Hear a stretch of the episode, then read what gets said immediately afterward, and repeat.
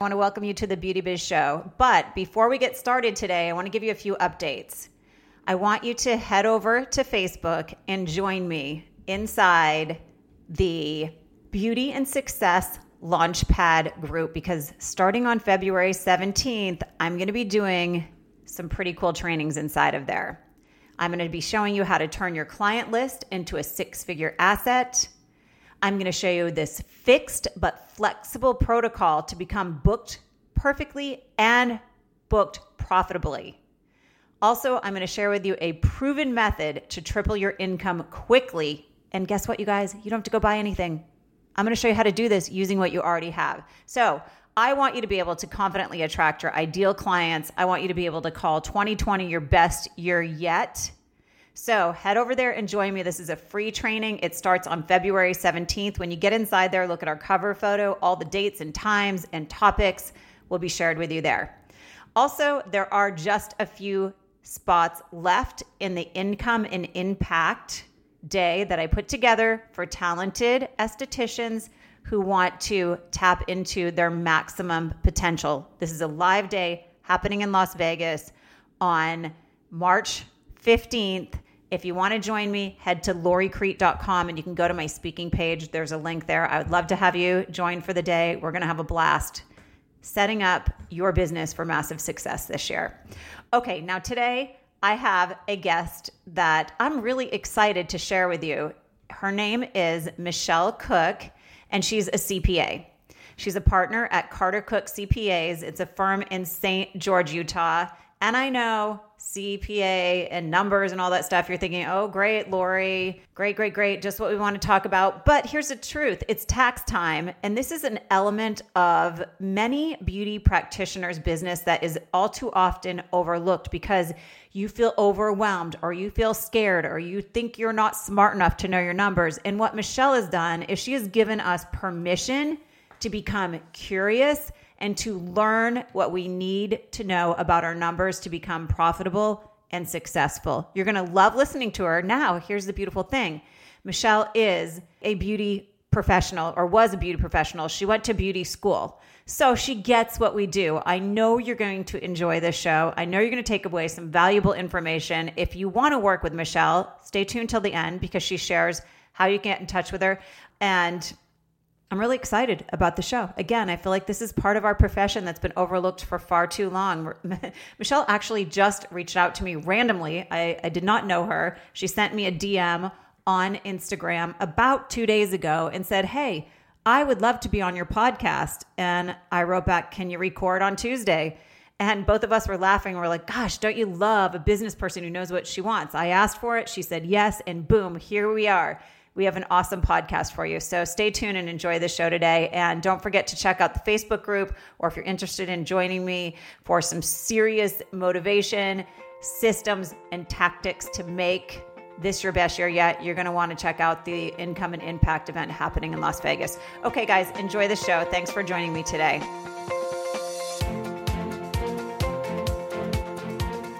Hello, and welcome to the Beauty Biz Show. I'm your host, Lori Crete. I'm a licensed esthetician, spa owner, industry consultant, speaker, and journalist, and the founder of the Beauty Biz Club, which is the only professional, success based society designed to dramatically up your bookings, increase your profits, and provide you with industry specific resources that are needed to succeed. If you'd like to know more about how you can become a member of the Beauty Biz Club, please visit beautybizclub.com. Now I invite you to join me as I feature inspirational messages from industry gurus and practical tips to tap into your best success. Stay tuned for some serious beauty biz entertainment.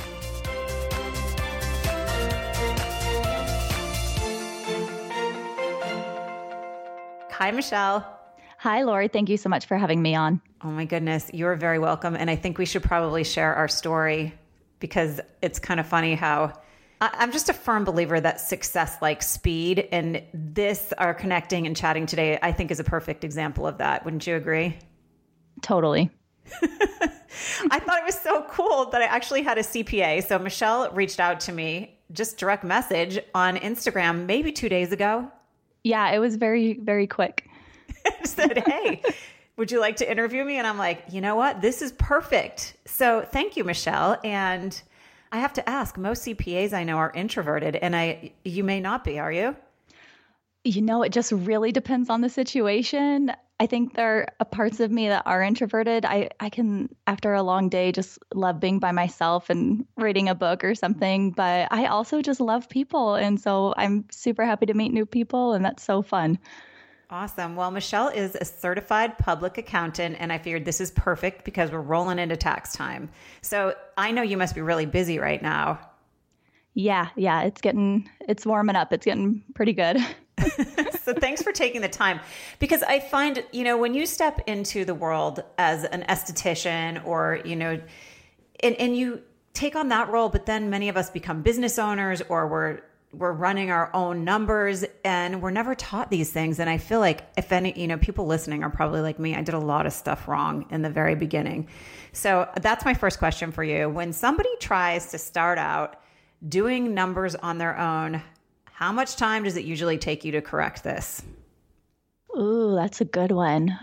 So well let me just start out by saying i'm totally with you guys. They don't teach you how to do this in the beginning. And I know that because I went to beauty school when I was in high school. I planned on opening up a salon one day, but then I went on to get my bachelor's degree in accounting. As well, I didn't start out in accounting, but it eventually moved into that direction and I ended up following the accounting pursuit. But the reason why I went there in the first place is because no one taught me anything. And I felt so overwhelmed with the idea of trying to start a salon or do anything like that. And then so I just totally empathize when people feel like, how am I supposed to know anything? And it's like, well, yeah, you really you really don't at first. It takes some time. But um, I would say, as far as time, if someone has started their books and they didn't know exactly how to go about it, it, it can take me quite a few hours to fix things, maybe even eight or 10, depending on how how much things got moved around. If if you can get some education just early on, like I love when clients will come talk to me right when they start a business and then I can give them those tips right away. You know, doing your bookkeeping on a monthly basis should take an hour, two hours, maybe three once you get a lot bigger and you grow, but it's, it shouldn't be something that takes too long or is too overwhelming. Well, let me tell you. I want to I want to tell you something then I want to ask you something and then we're going to dive into how I think you can really help my listeners remove a lot of the overwhelm or, you know, feeling lost or clueless. But you're right. When I used to do my own bookkeeping, it did take me an hour or two, but here's what else happened.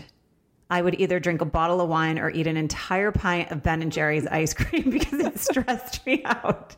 And I know there are other people out there feeling like that. So I, I and this is what drove me to finally welcoming somebody in like delegating this part of my business was a divorce so i'm just curious do you find a lot of people reach out to you maybe when they're at their wits end or they are just completely lost or feeling kind of crazy is that when a lot of people actually start looking for a CPA? Your crisis management uh, quite often.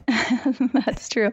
Yeah, it's usually it's interesting you say that because a lot of times people do reach out during a transition in life, whether they've moved or like you say a divorce or starting a business. I wish that people would reach out earlier almost because sometimes you can save yourself a lot of heartache. I actually uh, just had a salon owner reach out to me. She'd only been in business a year and she already had a tax accountant, but she was looking for someone specifically that knew salons and understood the business. And so I was able to go in with her and look through all of her numbers and help her figure out how she could turn a break even business into a profitable business. And I just thought, oh my gosh, that was so smart because most business owners don't do that. They would finish up their first year and they would feel embarrassed like oh i only broke even. I thought i was really going to be making money. Well let's just see what happens next year. And then you just kind of like close your eyes and hope for the best. Um, and so i just really applaud when someone you know goes out of their way and makes the effort to figure out things before there's really a problem. I'm going to ask you a question that i know people are probably wondering right away during our conversation that we're having here, and that is what can somebody expect to go in and have an initial appointment with you as far as cost? Because I think people are going to be pleasantly surprised. Yeah. So especially because I'm in Utah. So cost of living is a lot cheaper here. If you're over in California or some of those more expensive states, you might laugh.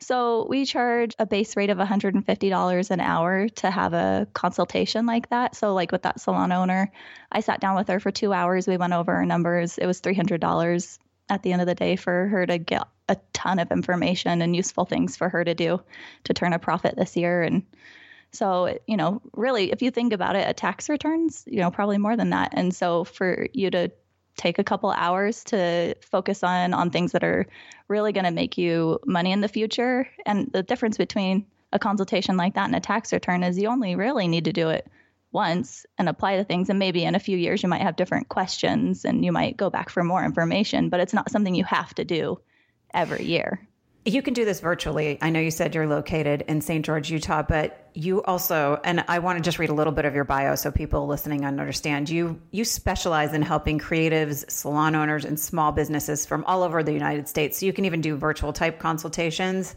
Right, we can do Zoom calls or FaceTime or whatever people like. Uh, you know, it I don't think people understand the role of a CPA and I'll tell you something I was at my CPA yesterday and today. Yesterday, I dropped off my personal taxes. Today, I had I found out that I had put a lien on a house for my father, and they made a mistake and put it in my name, and they wrote the check out, and I was terrified of taxes. So I just drove over there. They sat and they certified a letter for me, and then they explained to me how this all works. So you guys do way more than just sit and look at numbers. You know the laws, you know the rules, and you can really advise people to make smart business decisions. Right. I, I, almost feel like sometimes I would put it more on the CPA's shoulders that sometimes people just think of us as taxes. Mm-hmm. But, you know, we don't do a good job of letting people know, hey, there's so much more that we can do and so much more that can benefit you and your business beyond just the basic, you know, yearly compliance that you've got to take care of. Oh my gosh, my CPA is like my business advisor. I have to meet with him. It's required four times a year if I want to use his services. And he he asks me tough questions. Like, where do you see the gaps in your business? How could you grow your business? I have a feeling that you're probably the same way with your clients, just the way you reached out to me and you wanted to share what you do with my audience. Yeah, um, I love that he requires you to reach out four times a year. That's so that's awesome. I might start doing that. I actually on my own i just it's not that I, I require my clients to meet with me four times a year but i reach out to them during the year to check in and see how things are doing because people forget about me other than at the beginning of the year. And a lot of times when i reach out it's like oh yeah actually i you know i need to do something new. I, I think I might hire some employees. Maybe I need to add in payroll. How do I do that? Or I might add retail to my salon. What do I need to do to do that? And so it's funny, people don't automatically think of me first, but when I reach out to them, they go, Oh, actually, yeah, I do have some questions for you. Well, sometimes I feel like this podcast is almost a little bit like online dating, right? You don't really know the person. So before we get started, just tell me what your office is like so we can all v- visualize like sitting in there with you. Like, where are you right now? I know you're still at work. And then we're going to dive into the first steps you need to take when opening a business. We're going to get to the, the real juicy stuff. Uh, so we do have offices here in St. George, but my favorite place to work is my home office. And so that's where I'm at right now because I knew we'd have better audio quality here and I could control the noise. So my office right here is a sage green wall color, and we've just got lovely decorations. I believe in making your space a place where you can just feel at rest when you walk in the room. And so, since I spend so much time working, I just want to be able to walk in the room and go, oh, okay, good. I'm glad to be here. And your house sounds quiet. Any animals or children running around? I kicked my background? husband and the kids out before we started recording. awesome. All right, well, let's dive into this so they can come back home and have some dinner. so I know you were going to share some awesome stuff. This is why I welcomed you so quickly onto the podcast without even ever chatting with you. And I'm just going to start by reading the questions that you would like to share the answers to, and let's just go from there. And if I say hit the pause button for a second, then maybe we can add more to to the conversation. But let's just start the first steps that somebody should know when opening a business, registering as an entity, separate bank accounts, licenses. Can you touch on that for a few minutes? Yeah, sure. So I think the very first thing that a brand new business should do would be to register as an entity. Most of the time, that's going to be an LLC. Your attorney can advise you on some of the legal ramifications of different business entities, but from a strictly tax standpoint, I really love LLCs because they are so flexible. So you can continue to be taxed as an LLC, or later on, you might want to be an S Corp, and you can just submit a form to the IRS that'll allow you to make that election. And so it's nice to be able to have the flexibility that the LLC offers, and you just get some immediate protection, which is really nice. I, I do want to ask you a question because somebody may not even know what you need, mean by an entity listening in. You mean mm-hmm. either a corporation or a sole proprietorship, or is there anything that I'm missing, like any other thing maybe a small business would consider. Right. Okay. That's great. Uh, I love that follow up. So basically, if you start a business without registering it uh, with the state, then you're just a sole proprietor. If you have a someone with you, you're a partnership.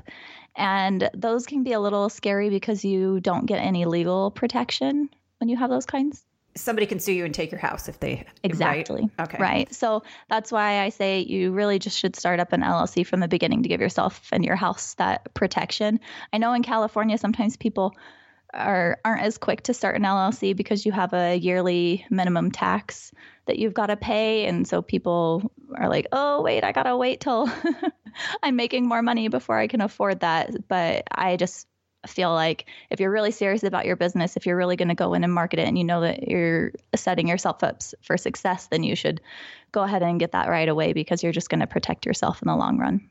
Now, I've never asked my CPA this because I, I am an S Corp, but I heard you can't be a beauty practitioner and be an LLC in the state of California. I don't know if that's a rumor, but I've heard that. I've heard issues with being, yeah. Okay. So sorry, it gets really complicated. So I'm trying to keep it really simple. Well, you know what? Just if we want to, an answer to that question, who should we ask? Like somebody who knows our numbers? Who should we, like, who do you reach out to and find out you're not filing the wrong paperwork? Right. I would talk to an attorney first for for that specific issue. And what kind of attorney do we say? I told you I like to ask questions. What kind of attorney do you look for when you need this type of legal advice? Right. So I would specifically talk to someone who specializes in business transactions. So you wouldn't want to go to an estate attorney or a divorce attorney or a family attorney or those different things. So look for someone who specifically specializes in business transactions. Thank you. Okay. So now let's you you got to file for something to protect you and then that starts like where do you even go to get that form? Right so you would it would vary state to state but i would say that most states have a website that you can go on and register online nowadays which is really nice. So it's just like a. gov type thing in your state? Right you you might even google you know whatever your state is and the you know set up an llc or something and the state website should come up in that search and you could start there.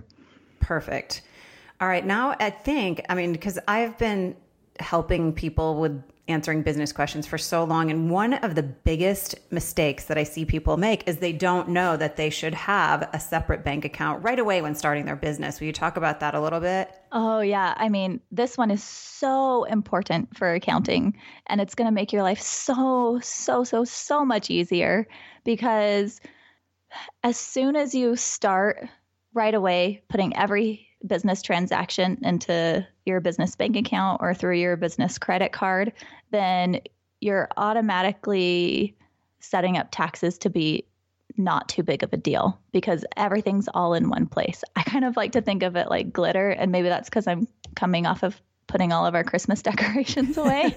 but, well, a month ago. Don't worry, I didn't just put them away. That's but, okay. Some people love Christmas. I wouldn't judge. uh, but you know, you think of glitter, it just, you know, it's great. It's beautiful and it's super fun and it's super fun to get your business started and to buy all the things to get that ready. But if you get start getting it everywhere, it's a huge mess. And good luck finding every single little piece. And that's what happens when you have your business transactions intermingled in with your personal transactions is it's so hard a year later to go through every single bank statement and figure out, oh wait, was that a business expense or was it? And oh, I bought that at Target and I, I think it might have been for business, but oh, I'm not sure. And so you just save yourself so much hassle once you have it in a separate account. Plus, especially once you become an LLC or an S Corp, it's actually very important that you keep it separately because that legal protection that we were talking about earlier can actually be voided if you're running personal transactions through your business account. So I love the uh, analogy of glitter because it is impossible to clean up when yeah. you spill glitter. So that was a really good analogy.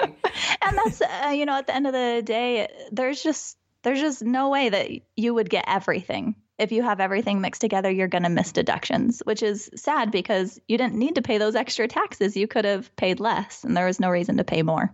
Plus, once you get in with a software like QuickBooks, the bank will or QuickBooks will download your transactions directly from the bank into the software. And so it's just so nice to be able to have those two together and then it saves you a ton of time and data entry. And money if you're hiring somebody to do this for you. Right. So now you have here licenses. Is there something that you want to mention in regards to uh, the first step in licenses that you need? Right. So it's going to vary a little bit state to state, but you're going to usually get a business license with your local area. And then if you want to sell retail, then you're going to usually need to get a sales tax ID um, and start making sure that you pay quarterly taxes on that as well. Do you have any advice? Uh, somebody asked me the other day, and I wasn't sure how to answer. Like to do a DBA, doing business as, when do you need to apply? And that's a county clerk's office, I believe, for something like that. If you're a corp, do you need a DBA? So, usually use a DBA if you want to have your public name be different than what your corporation's name is. You can file for a doing business as. So, your your tax return would say your real business's name, but then also doing business as whatever okay. that business is. And sometimes people do that. Yeah, I have that. I have a DBA because I have two little st- separate things in my corp. So mm-hmm. This was a big one. I have this group of 40 women. They're top earners in the beauty industry. And I asked them yesterday, I said, Oh, I'm, I'm have, I have the opportunity to interview a CPA. What do you want me to ask her? And they gave me two pages of questions. So I'm going to ask you to come visit these girls inside my membership club. Maybe we could do that at a later date. But one of the most common things these gals wanted to know, and they were so excited that you really specialize in the salon industry, are what are common tax deductions for us, or maybe tax deductions that we're totally unaware of that we should be writing off or shouldn't be writing off? Right. Okay. So I would say, just as a, a baseline point for anything that you're doing to run your business in any normal way is most likely going to be deductible. So any supplies, rent, those, you know, really basic normal costs, education, probably like, you know, your mastermind or, you know, whatever club things, you know, when people sign up for those, they can definitely deduct those on their taxes, insurance, things like that. Uh, then you get into things like your cell phone. I know a lot of us use our cell phone both for personal and business. And so people like, well, can I deduct it if I'm making personal phone calls on it?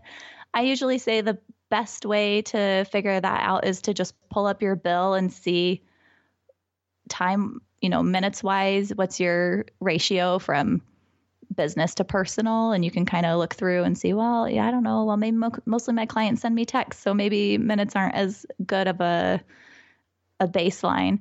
And you can just kind of say well you know it seems like i use my phone you know pretty 50% for business. I would say getting over 75% might be a little bit too greedy for the irs taste if you're using it for both personal and business but 50% is pretty common. Another one that people often wonder about are miles. When they're driving their car, what's actually deductible. When I was in beauty school, all the girls in my school would say, okay, here's what I'm going to do. I'm going to open up a salon and then I'm going to get, you know, whatever signage I had, logo or whatever, and put it on my car. And then every mile I drive is now considered advertising. And I don't know if people still say that, but it's not true. so, in case anyone got that advice, but you can deduct anytime you are driving for anything business related. So, if you're going to go get product, if you're getting trainings, if you're running any kind of errand, then you can deduct all of those miles. And typically, that mileage rate that the IRS gives you is going to be even more than what you would spend on gas. So, it's usually best just to to use the IRS's mileage rate. Now, I have a question, and I know these laws and rules and regulations change all the time, but is there a meals deductible? Like when you're at work, are you able to write off your meals? I've heard $50 a day. Oh, okay. So this is interesting. What you're talking about is per diem, which is maybe if you're traveling for work, then that might be a little bit of a different scenario. But okay, sorry, let me go back. So, uh, the general rule for meals is that it's 50% deductible as long as there is a, a business purpose to that meal. So, like if you're just taking a lunch break in the middle of the day, then you can't deduct that. That's just part of living life. But if you're you know taking a client team out meeting. to lunch uh, yeah a team a team meeting if you're doing i don't know just you know meeting with someone in some way that's business related then yes that's deductible actually if you do so normally food is 50% deductible but if you're having maybe a work party or something like that then that becomes 100% deductible if you're buying like water bottles for your clients that's 100% deductible so there is a little bit of variance just depending on exactly what the food was for. Okay. Yeah. And I, I, feel like the second I figure it out, it changes too. I don't know how you guys keep track of everything. Well, it's our job, but you must be like so detail oriented, something I can't grasp the concept of. I had, this is funny. So when I was in beauty school, my beauty teacher came up to me and said, Michelle, when a client leaves here, their haircut is perfect but it takes you way too long, and no one is going to sit in your chair for an hour just so that you, they can get your hair cut. and and she's totally right. but I think it kind of serves me well in my current role that I can get like so detailed in, into things because you know no one ever complains that you did their tax return too perfectly. Oh no. That's actually something they they admire. So that makes sense. A- any other like tax write offs that you can think about? Yeah, I would say something to keep in mind is when you buy something for the business, like furniture or computers or equipment, um, if they're over a, a certain value, then you you can't take that deduction all at once. It's got to be taken over time, depending on you know how long that particular item is going to last. And so that's just something to be aware of because I feel like business owners just think, well, hey, I spent the money this year. You know, that should be my profit is, you know, I, I spent, you know, $50,000, but I had $100,000 in revenue. So I, my, I should pay taxes on $50,000, but it doesn't quite work out that way. And so it's just something to, to keep in mind. Uh, other common ones, clothing. Oh, clothing. sorry. So Oh no, no. because this is I speak. I'm a public speaker and I found out I can't write any of that off. Right. So that's what is interesting is if it's a uniform or something that you can only wear at work like maybe your apron or my friend Noelle Mar, who makes the best uniforms in the industry. buy her stuff. Let's give her a shout out. right. Yeah. So if it's something you can only wear at work, then yes. But, you know, like you say, you've got to wear, you know, nice clothing to present. And since you can wear that clothing in another scenario, then they won't let you deduct it, which is sad. And it's a big question that people have, especially now with social media, because people, you know, make photo shoots specifically yeah. for marketing and it's not deductible, unfortunately. I have a really good question for you that one of the gals asked me if you take your team on a retreat, a cruise, or a vacation, can you write that off? Okay. I don't want to get too much in the uh, depths it's, of it's things, custom, but right? yes, because yes is the the very short answer. Uh, cruises get a little bit tricky because they have to be in the U.S. technically, so pretty much you can only go to Alaska. okay, good to know. But yeah, there are definitely other retreats because those are times usually you're intermingling it with training and doing other things that are helping your business. So it's, you know, it seems like you're getting away with something, but, you know, usually there's a, a business purpose to doing those things. And I don't want you to go deep and feel like you're going to get yourself in trouble by any means, because I know I, I try to teach my girls this all the time. It's so crucial to speak to somebody about your specific business business circumstances before you make any financial decisions. But I am curious because there are a lot of people, including myself, interested in buying commercial property for a business.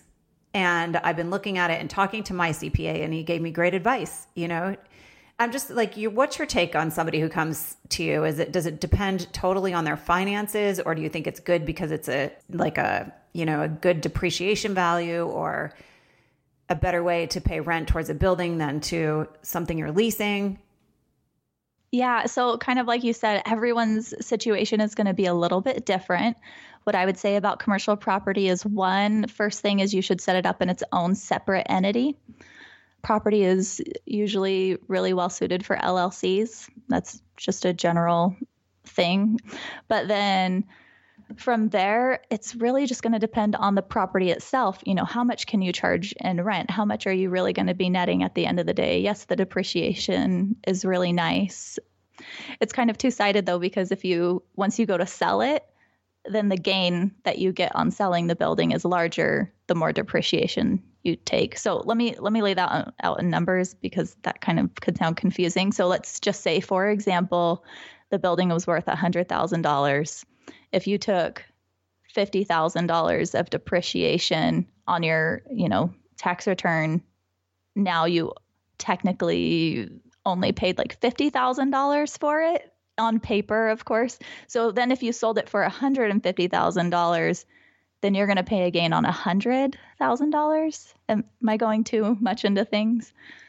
Again, yes, for my brain, because I throw my numbers to other people. but I'm sure you're going to help somebody out there who understands numbers a little bit better than I do. Yeah, I'm sorry. Just from a high level perspective, know that yes, depreciation is good. Yes, it's helpful. You end up paying a little bit of extra gain when you go to sell the property because of that depreciation later down the road. Thank you. And I know the gal who asked the question listening in will much appreciate you explaining that. And now I'm going to let you off the hook a little bit and ask you a really easy question. Could you explain what the difference between a CPA and a bookkeeper is? And then from there, I want you just to segue right into when you should hire a CPA, a bookkeeper, or a DIY. Totally. So DIY. a CPA is someone who usually has at least a bachelor's degree if not a master's degree. Most states now require a master's degree. I have a master's degree. Once you have your degree, you take four very rigorous exams that take about a year to complete. And it's a very high level of information and learning and it is a very it, i mean it's the highest level i guess of financial learning that you can get um, I, there I should qualify that with there are some other add-ons that you can add on to a CPA, but nothing I think that would really benefit someone who runs a salon. A bookkeeper is really your most basic form of an accountant. It's you don't even technically have to have a degree to be a bookkeeper. Bookkeeping is just categorizing your expenses. Organization. Yeah. Yeah. So you know, bookkeeping's pretty cheap to get, which is really nice because it's kind of one of the first things that a lot of business owners want to offload. And so that's really helpful. And then as far as DIY, I think it, in terms of bookkeeping, it just depends on the cash flow of your business. If you can afford to, it's really nice to be able to offload it. Certainly understandable if you can't. If you can't afford to offload it, I definitely recommend watching some YouTube videos and making sure that everything's being done right because you don't want to get to tax season and have your tax account go, oh, this isn't right. We got to fix it because then you might just end up paying more. And then as far as doing your taxes DIY, I think if you're a really simple, you know, W 2 employee without a lot going on, if you don't have investments, if you're just, you know, you own a house and you're an employee, if you want to DIY your taxes and use TurboTax, that's totally fine, most likely. But once you start getting investments, once you start owning a business, then everything gets way more complicated. There's way more to figure out. And I would say just the amount that you're probably going to save in taxes is going to be more than what the bill is. I have to agree with you. It was one of the best things that I did for my business is to just get somebody to handle all that for me and somebody to answer the phone and calm me down when I get a letter from the IRS or mm-hmm. you know some other thing that makes you feel like oh my god what did I do wrong so I um I want to just maybe wrap it up today. First of all, would you share like a website or an email somehow that my a way that my listeners can get in touch with you because it's that time of year and we need people like you in our life. Yeah, totally. So my email address is Michelle at Carter Cook CPAs. It's C A R T E R. Cook is C O O K. CPAs with an S dot com. Our website is cartercookcpas.com. You could also find me on Instagram at small business CPA. And even if you don't need my services, it might still be good to follow me just because I post different tax advice and accounting all the time. So it might just be a good educational experience for you. I love that. I've got to catch up with the times. I always forget to have people share their Instagram. Like, get with it. we're, in 2020 now. I created my Instagram thinking, oh my gosh, I can't believe I'm doing this. It's probably just going to be a waste of time, but everyone says you should do it. And I just thought, no one is going to want to follow a CPA on Instagram. And you know what's so funny is I've had a ton of growth from Instagram and I don't even have that many followers or anything, but it's actually been a fantastic platform. Oh, good. So you're actually gaining clientele from the the platform. Yeah. Very cool.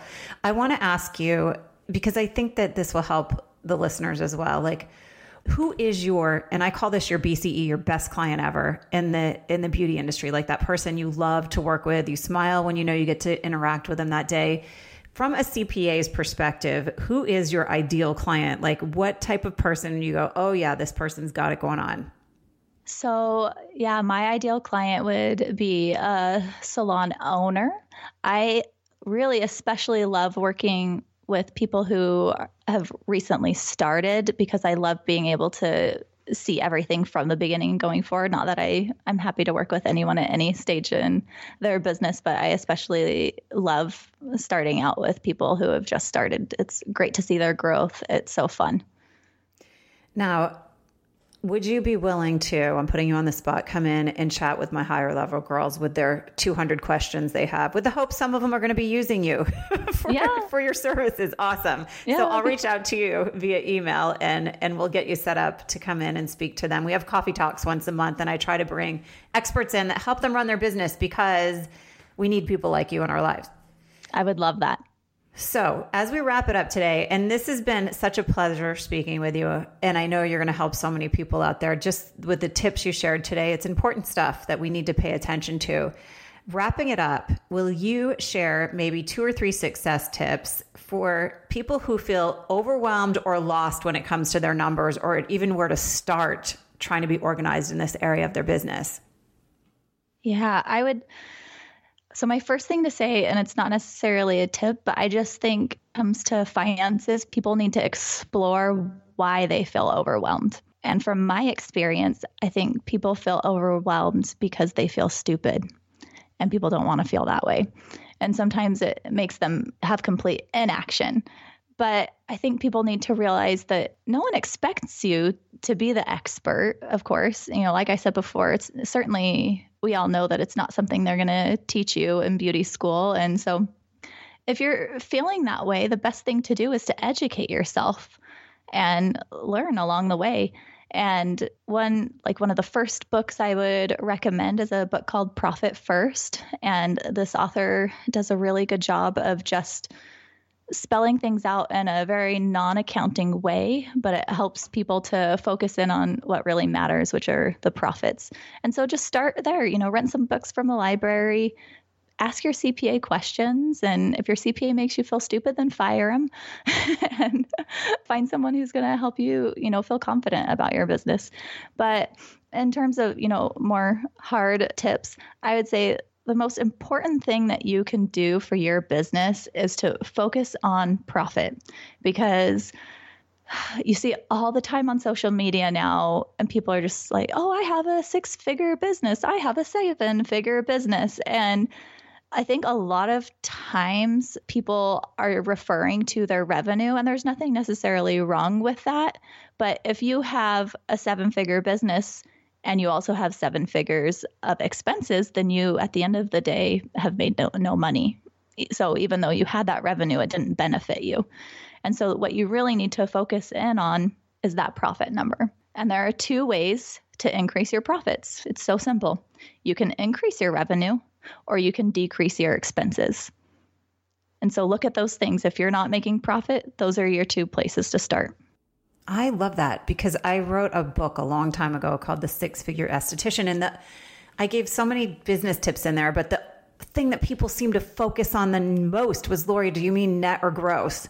And I'm like, honestly, I feel like if a beauty practitioner can get to six figures, I can help you trim the fat and mm-hmm. keep more of that, you know, because you know how to generate it. Now you have to learn how to utilize it correctly and become profitable. I always say that accounting is, you know, maybe 5 or 10% of the business. It's it's really such a small piece because um, like you you're probably talking about marketing, generating that revenue. That part is so much harder. And so getting the revenue is great and then from there like you say, you know, you can move things around, you can figure it out, you can get better. So yeah, I think once you've got the accounting in place and you're doing things right, then it becomes something that's a lot more simple. I'm always like it, the one thing you cannot be afraid of is a profit and loss statement. You got you got to face it head on, right? Uh, absolutely.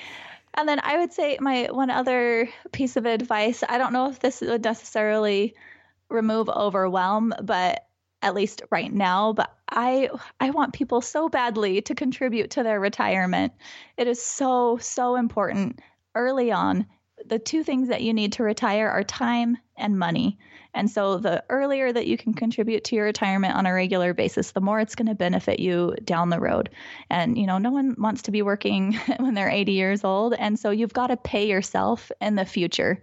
So you might feel overwhelmed now about starting a retirement account, but you're going to feel even more overwhelmed when you're 65 or 70 and you need to retire and you haven't saved for it. So start early, do it regularly talk to your tax accountant and make sure that you're doing the plan that's going to help you the most because there are lots of different plans out there, but it certainly is pretty easy to talk to your accountant who knows your situation and they can advise you about the best kind of plan to open up.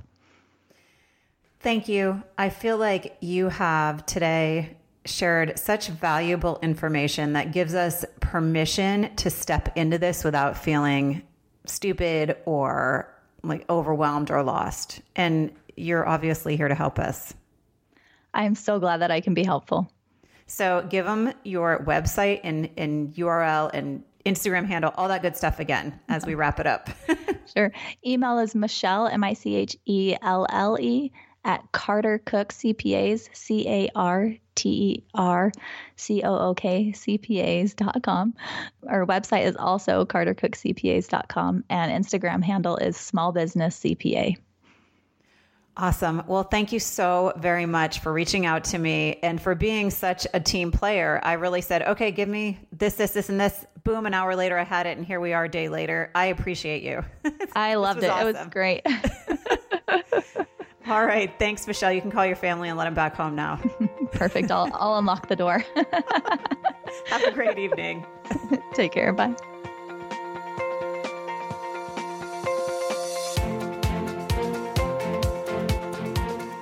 Thanks for joining me for today's episode of The Beauty Biz Show. If you enjoyed the show and you would take the time to leave a kind review over on iTunes, that is very much appreciated. And if you find you are left craving more beauty biz inspiration and success tools, then you're going to want to head over to beautybizclub.com, which is the premier online success academy where talented practitioners go to maximize their potential and to become booked perfectly.